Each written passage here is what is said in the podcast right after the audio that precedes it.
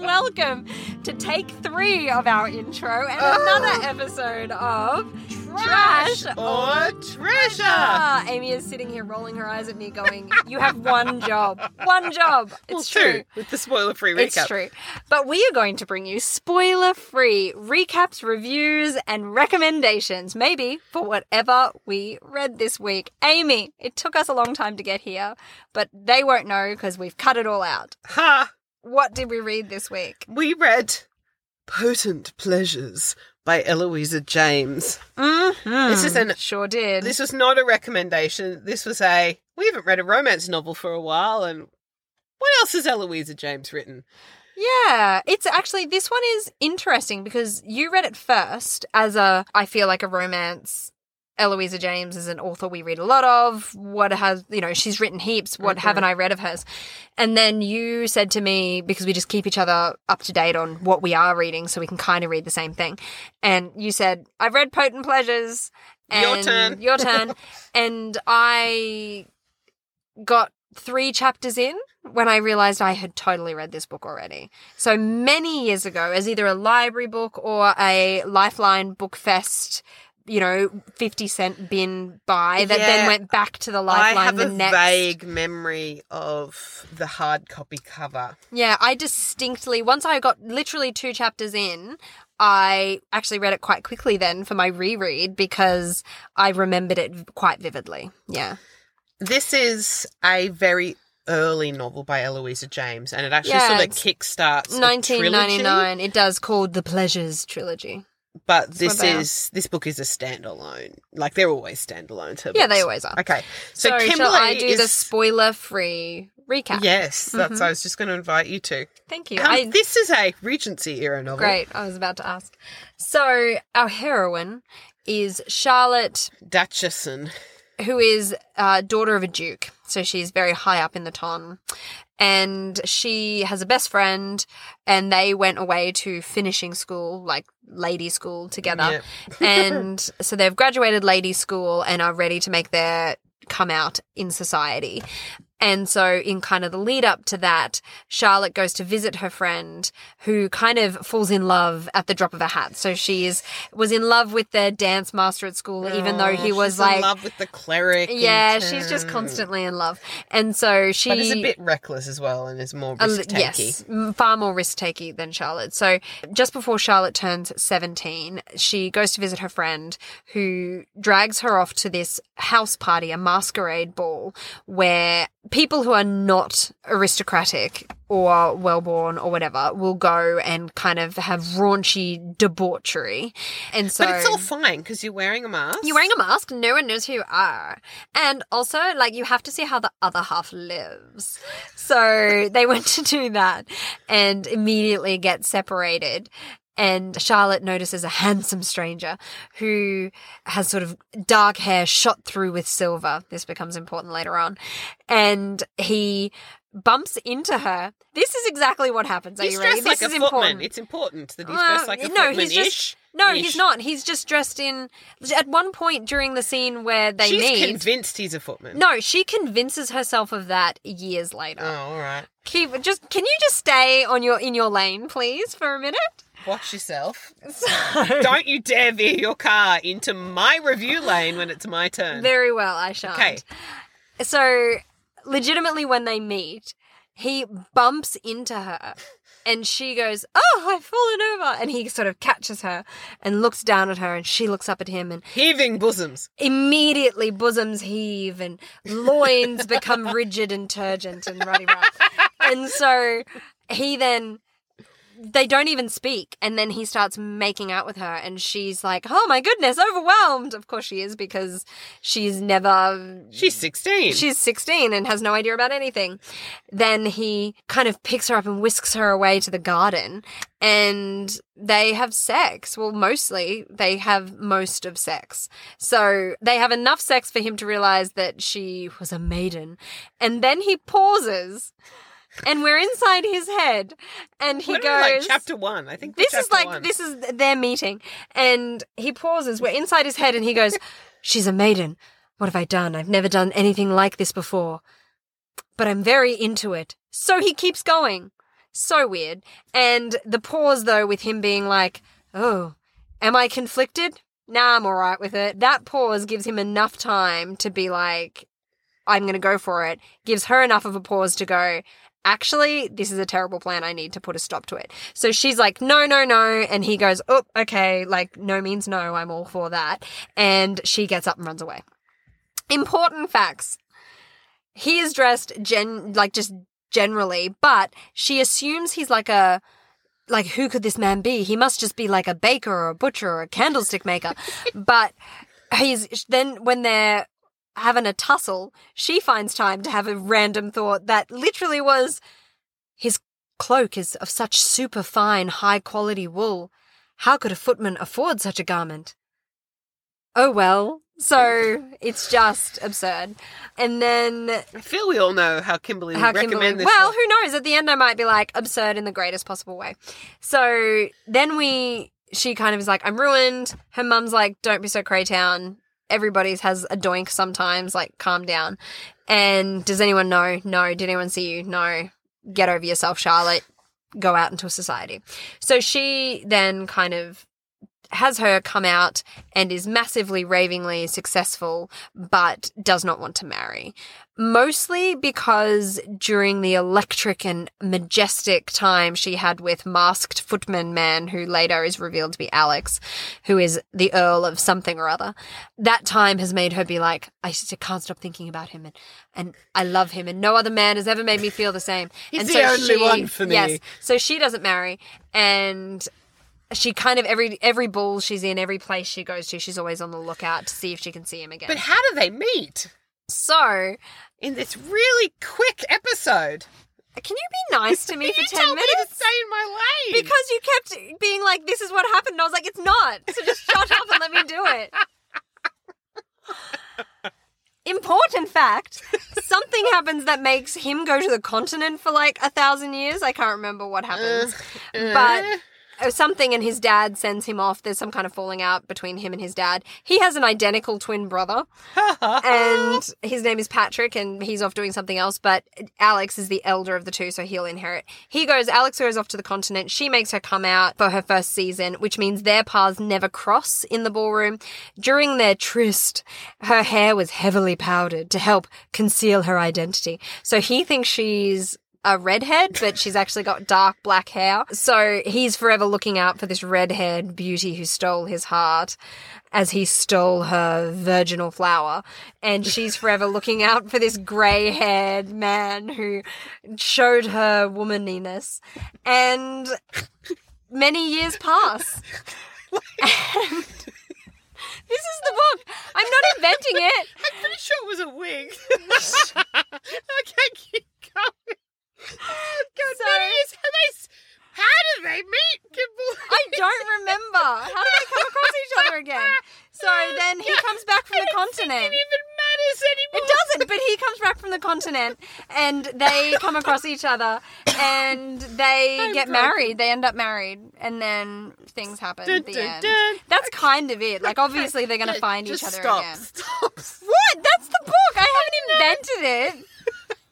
Oh, okay. That's the story. It wasn't a wig. She powdered her hair. Moving on. I think there was a wig because it got stuck on wasn't. the tree. It definitely didn't. Came I don't know. on the tree. Are you sure we've read the same book? There was no tree. It was powder because he was like, "There's powder all over me." No, you powdered your hair and then you could put a wig on it. You the could, but she didn't. It was just. Uh, we're gonna cut this out. Ask this is thing. so unnecessary. Okay. Amy, Yes, Kimberly. what did you think about? What were your thoughts about "Potent Pleasures" by Eloisa James? Okay, you know I have a generous heart, you sure do. I have a far less generous heart. but I did not like this book from the moment he was like, "Ha pouncing on you, wench." It was I was horrible. like, Ew. it was gross. Could also, this- I can't come at things that are like, if you were a lady, I would treat you as a gentleman should. But if you are not, you are therefore less than human, and I so can I do can with you what I want. You know, have a go at you. Where I've just deflowered a 16 year old. Oh, lucky she's not an aristocrat. I'm just going to keep on keeping on. No, I agree. It was gross. So I had moral compass problems. Mm. But then I thought, oh, right, maybe it gets better. and I kept reading, and they meet, they get married, and he remains this total turd True. throughout the whole book because he he never trusts her. What is his trust issues? Is there a backstory to his trust issues that I am not remembering in my incredibly quick speed? I didn't feel it? so because Okay, if there was enough. a backstory, I would would have. I think you'd you'd have remembered it because you're going looking. For But I also would have cut him a bit more slack Yeah, than I did, yeah. and I was like, "Urgh, "You got to do a lot to redeem yourself, dude." And he doesn't. And in the end, I reached a point. I I got almost to the end, and then I was like, "Right, what happens? Flip, flip, flip, flip, flip, flip." Doesn't no.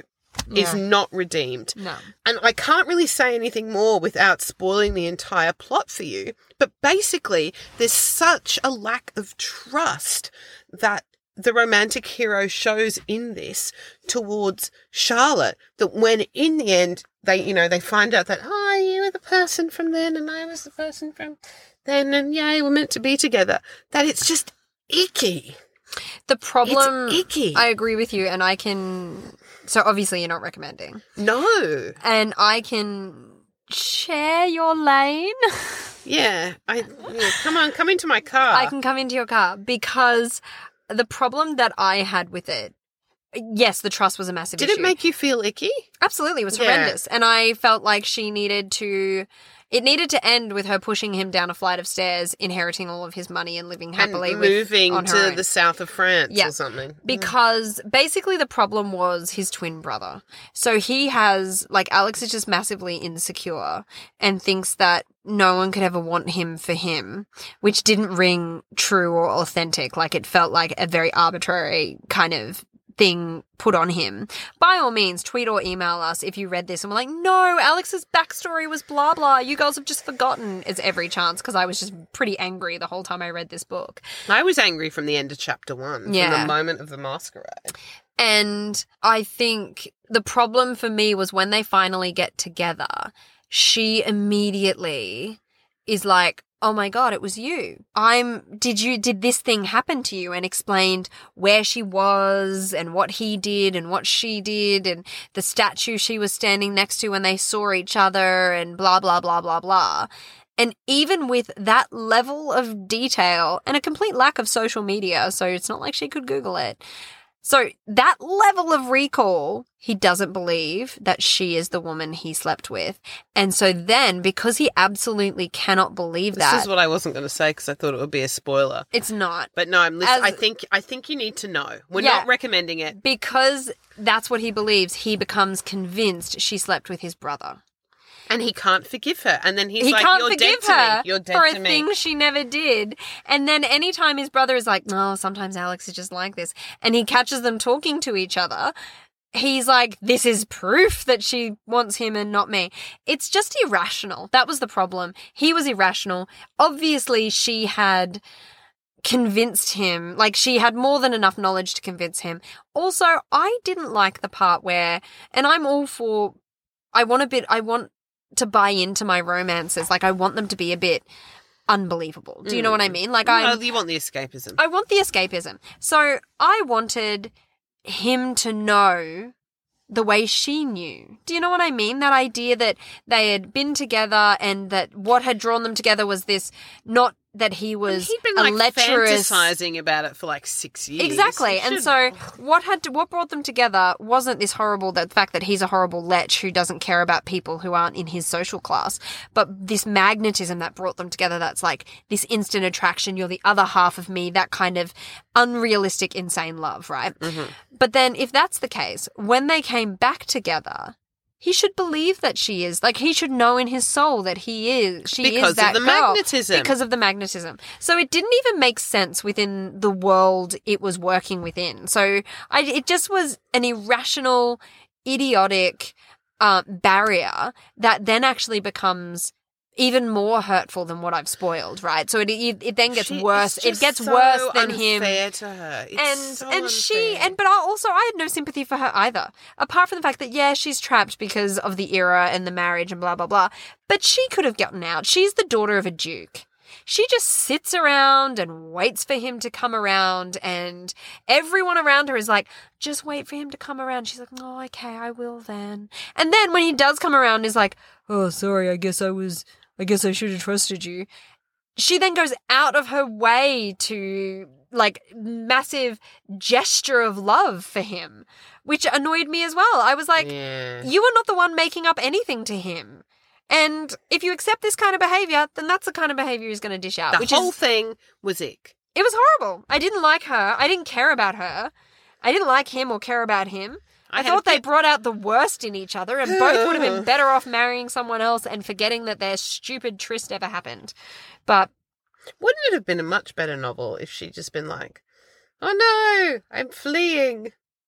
so good.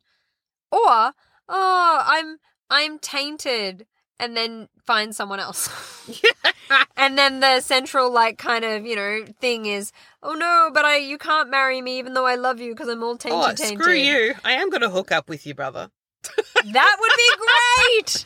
But I think this is a victim of mid '90s romantic It novel is. mores. And I'm definitely judging it with modern, like with modern sensibilities. But in this case, I think I am allowed to do so. And that's the sensibilities with which I Don't read. read it. It's bad. It's really bad. You will have regrets if you read, and I'm not going to engage in the other parts of the trilogy because I am operating on the assumption that they are also not really going to be too much of an improvement. well, Eloisa, shockingly. you have written significantly better books that we love. Oh, Eloisa James. This is like Minx for Julia Quinn. Yes. You have to be like, Julia Quinn is an exceptionally awesome writer. She writes really wonderful, thoughtful characters. So except for that one book that was a little bit rapey. And Eloisa James. Eloisa James, great characters, great books. We love you. This book, kind of abusey, kind of a toxic relationship. Kind of both needed to find someone else. That's how I feel about it. So it's a no from us. It's a no from us. It's uh, not a recommend, and I trash, trash, trash it. And do you know what else was interesting about this? Is when you gave it, when you said, read this, I've just read it, Yeah. and sort of gave nothing else. And then I jumped in and read it and was like, oh, yeah, I've read this. I, I've already read this book. I read it in the time that you and I knew each other. I don't know that I ever gave it to you to read. I think I experienced this I on behalf cover. of both of us. But I don't remember the internals of the So that's what I think's happened. That I I, read it when read we were living before. together, and you were like, "Oh, is this any good?" And I was like, "No, don't read that," because I vividly remembered every plot point because of how, except how they re-met after they're six years apart. I remembered all of the things that made me so angry about this book. Mm. At any rate, thank you so much. That one is a good use of your time this week, dear listeners, because it's a swerve, and we have just saved you so much of your It's personal not a swerve. time. It's a reverse and go around a totally different corner. Well, no, no, swerve and go back into I'm Eloisa trying to James. have the car metaphor well, a continue. swerve is a car metaphor, is it not? Roundabout? What? Don't. Why do you even try to make meta- metaphors or analogies? I live in hope. They never work. they just day. confuse everything. One day I'll have a good analogy. If we haven't lost you entirely, join us again next week. We will bring you more spoiler free recaps, reviews, and recommendations for whatever we read. And until then, happy, Happy reading. reading.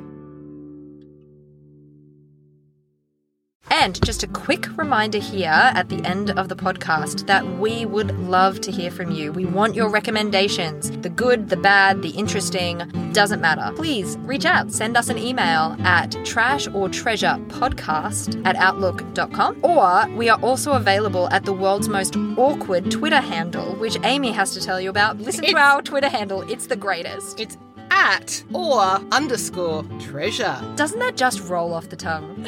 And with those encouraging words, tweet or email us. we love to hear from you. Happy reading! Cheers.